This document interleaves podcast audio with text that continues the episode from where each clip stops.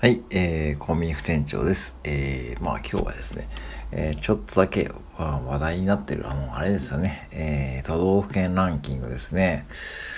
ねえ、見ましたか？皆さん、皆さん、えー、皆さんも住まれている県は、えー、何位でしたかね？ちなみに私の岐阜県は、えー、36位か。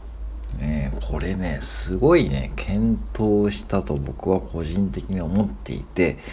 去年が42位だったんですよね。で、まあ、それから6位も上がったんですよね。これ素晴らしい成果。でも何をやったかなっていうふうに考えて、なんでこんな魅力が上がったのかって考えたらですね、まあ多分、去年の大河ドラマの、えー、キリンが来るの影響しかないかなって思ってます。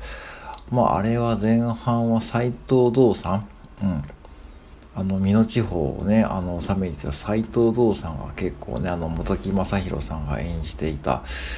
うん、で実際にあの辺の、えー、岐阜城とかですね、えー、周辺はですね結構の、まあ、観光地といえば観光地なんですよね。うん、で去年も結構その辺の、えー、キリンが来る効果でお客さんがまあ、この騒動でもですね、まあ、土日祝日はまあいましたよ。うん。うん。結構いました。で、まあ、今年はだから、えー、また来年公表されるときはですね、まあ多分ね、またね、え、40位台に戻ってますよね。で、まあなんか群馬県の知事がね、これを見てね、怒っちゃってますけどね。うーん、なんだろうな。あのー、これって一つのエンタメっていうふうに捉えればいいと思うんですよね。別にこう、ねえ、えー、なんでしょうね。なトップ10のね、例えば、もう決まってますよね。北海道、東京、京都。うん、とか、もうその辺はもうトップ3とかトップ10ね。じゃあ逆にね、えー、茨城とかですね、群馬とか佐賀県とか、ね、あの、埼玉とかですね、うん、なんかそこがね、どうもその、要は、最下位の方の常連組だってことでね、まあその辺をね、取り上げてるんですけども、まあ、それをやってどうすんのかっていうことですよね。まあ意味がわかんないんで、毎年見てるんですけども、うん、今年は特に意味がわかりませんでした。うんやっぱしこうね、岐阜県じゃあ36位です。例えば、じゃあ滋賀県、隣の滋賀県もですね、まあ、どうでしょうね、同じぐらいで、愛知県は20位ですからね、20位ですよ。名古屋市がある愛知県が20位ですからね。もうちょっと上でもね、いいような感じもするし、なんかね、その辺のこう、さじ加減がね、難しいですよね。なんかこう、いうふうに考えるとですね、なんかこう、日本人って例えば、あれとそうですよね。血液型であの性格を決めるってあれも日本だけの文化だって言われますし、やっぱりそういうところがね、ありますね。なんかこう、なんかこう意味づけたいというか、そういうのがあって多分、あの、都道府県ランキングっていうのもあると思うんですよね。で、でもね、あの、岐阜県もやっぱしいいところはいっぱいあるんで、あの、まあね、まあそろそろねあの出かけてもいい時期になりそうだしまあね季節も良くなってくるんでまあ出かけてもいいですよね。でまあ世界遺産の白川郷とかですね。まああとはどうでしょうね、えー、まあ岐阜市内もねいいところいっぱいあるし、えー、あと下呂温泉もねこれから本当にいい季節になりますよ。うん紅葉もあってですね。本当に下呂温泉はね本当にいいところです。もうすっごいのんびりできます。でそれからちょっと電車に乗って北に行って高山とかですねそれこそ白川郷まで足を伸ばしたりまで行きますけどもまあ白川郷は車の方が絶対いいですね。だから車でしか行けないとこなんでうんまああのレンタカーを借りる。でまたその先に行くと、まあ、富山との県境のあの黒部の、えー、黒部ダムとかですねありますからね。うん。そういうところですからね、もうぜひね、あの、岐阜県にも遊びに来てほしいですしですね、もしですね、もし万が一ですね、岐阜市内の、えー、私のお店にばったりあったらですね、全然こう声かけてもらっても全然大丈夫ですけども、まあそんなことはね、まあ、まあありえないと思いますけども、まあそういう感じでね、気軽にね、だからそれはお互い様ですよね。うん、お互い様だと思います。で、とは言ってもね、ちょっと一つだけね、これはね、と岐阜、岐阜市民っていうか岐阜県民として、ちょっとね、言わせていただきたいのはですね、まあね、リニアモーターカー駅がね、いらないよなーって思うんですよね。本当にこれはつくづく思うんですね。あのね、リニアモーターカーね、あの、中津川にね、えー、リニアモーターカーのね、駅ができる、もう決まってますからね。うん。名古屋も、でしょ？ねえ、もう、あそこに作るってことで、中津川っていうのは、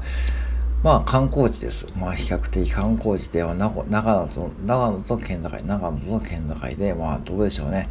岐阜市からもね、結構距離がありますし、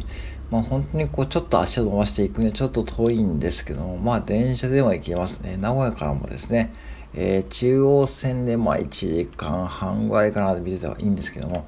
うん。で、まあ、あのね、食べ物も美味しいし、もうこれから本当にいいところなんですけども、じゃあ、住んで、僕もね、あの、そこで結構、まあ、ちょくちょくね、行ってたんですね。そこにね、マクドナルドのお店があったんで、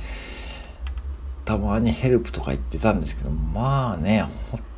当に田舎なんですよね。うん。あの、アピタがね、あるんですけども、あのスーパーの、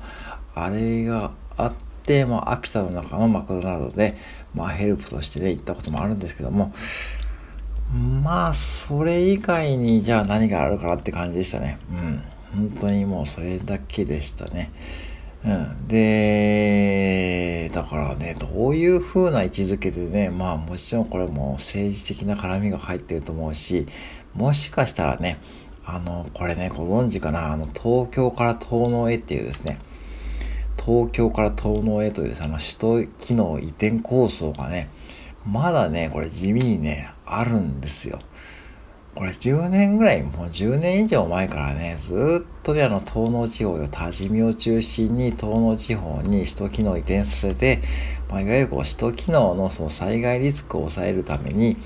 ね、あの、要は東農地方にぜひですね、首都機能移行させようということをですね、えー、結構ね、あの、田んぼの真ん中にでかい看板をデカデカ立ててですね、やってたんですよね。まあ、あの看板を電車で見る、見た方もいると思うんですけども、あれは結構地元のですね、まあ結構有志の方がですね、中心となってやってました。うん。前原陶器さんっていうね、大きな陶器会社ね、多治見のね、社長さんが中心となってやってたんですけども、うん。まあね、そりゃね、確かにね、まあでもね、もう岐阜はね、だから結局まあ40位台でも僕はいいんですよ。で、リニアモーターカーの駅もね、いらないと思うし、ってかね、そう、だから JR の新幹線の岐阜羽島駅のね、あれと同じ風な感じになると思います。うん、うん、だから岐阜羽島駅もねもう岐阜市民もねもう40年以上やってますけどもこの方どうでしょうね。修学旅行で使ったくらいですね。だから修学旅行のための駅って感じですよね。通勤とかだともう名古屋まで行っちゃうし、まあ、観光でもねまあ本当に名古屋まで出ちゃった方が、早いですしそういう結構ね中途半端なね位置なんですよね。だから本当にこうそういう意味でいくとですね中津川のリニアモーターが駅だけは本当にやめてくれと。本当、その税金をね、本当にね、もう困ってる人にね、分けてほしいし、っていうかね、もう本当にあんな莫大なお金かかると思いますし、多分ね、できたらね、まあ、一回ぐらいはね、利用したいかなって思うんですけども、難しいですよね。まあだからね、そういう意味でいくとですね、別にこう、まああのランキングは本当にエンタメですし、あれに向かってね、こうわざわざこう、例えばツイッターでなんかね、あの、やるとかですね、あの、群馬県の知事みたいに真剣に怒るのもね、ちょっとね、まあ、あそこに、その、怒るエネルギーがあるならね、なんかこのことをね、使えばいいかなっていうふうにですね、ちょっとね、あの、客観的に見ていました。うん。ね。まあ面白いですね。まあでもね、岐阜、岐阜県民はね、別に誰も反応してませんよ、おそらく。うん。まあ、そういうね、あの人間性とかね、まあ、あ、そうですかって感じですかね。結構のんびりなね、あの県民性だと思いますし、とてもね、まあ、住めば住む住んだですごい住みやすいところですからね、ぜひね、あの、はい、あの、岐阜県に興味のある方はですね、まあ、岐阜県のホームページ覗いてみるといいですし、僕にね、聞いてもらってもいいです。はい、あまあね、僕に聞いてもね、まあ、そんなね、大したことは答えられませんがね、ある程度で、うん、その辺のその岐阜市のね、穴場とかもね、わかるつもりで言うしですね、うん。あの、ぜひですね、あの、これからね、あの、そう、皆さんのね、県もね、お互いね、まあ、こう、地味にね、まあ、好きなら好きで、それでいいかなっていう話でございます。はい、以上です。失礼します。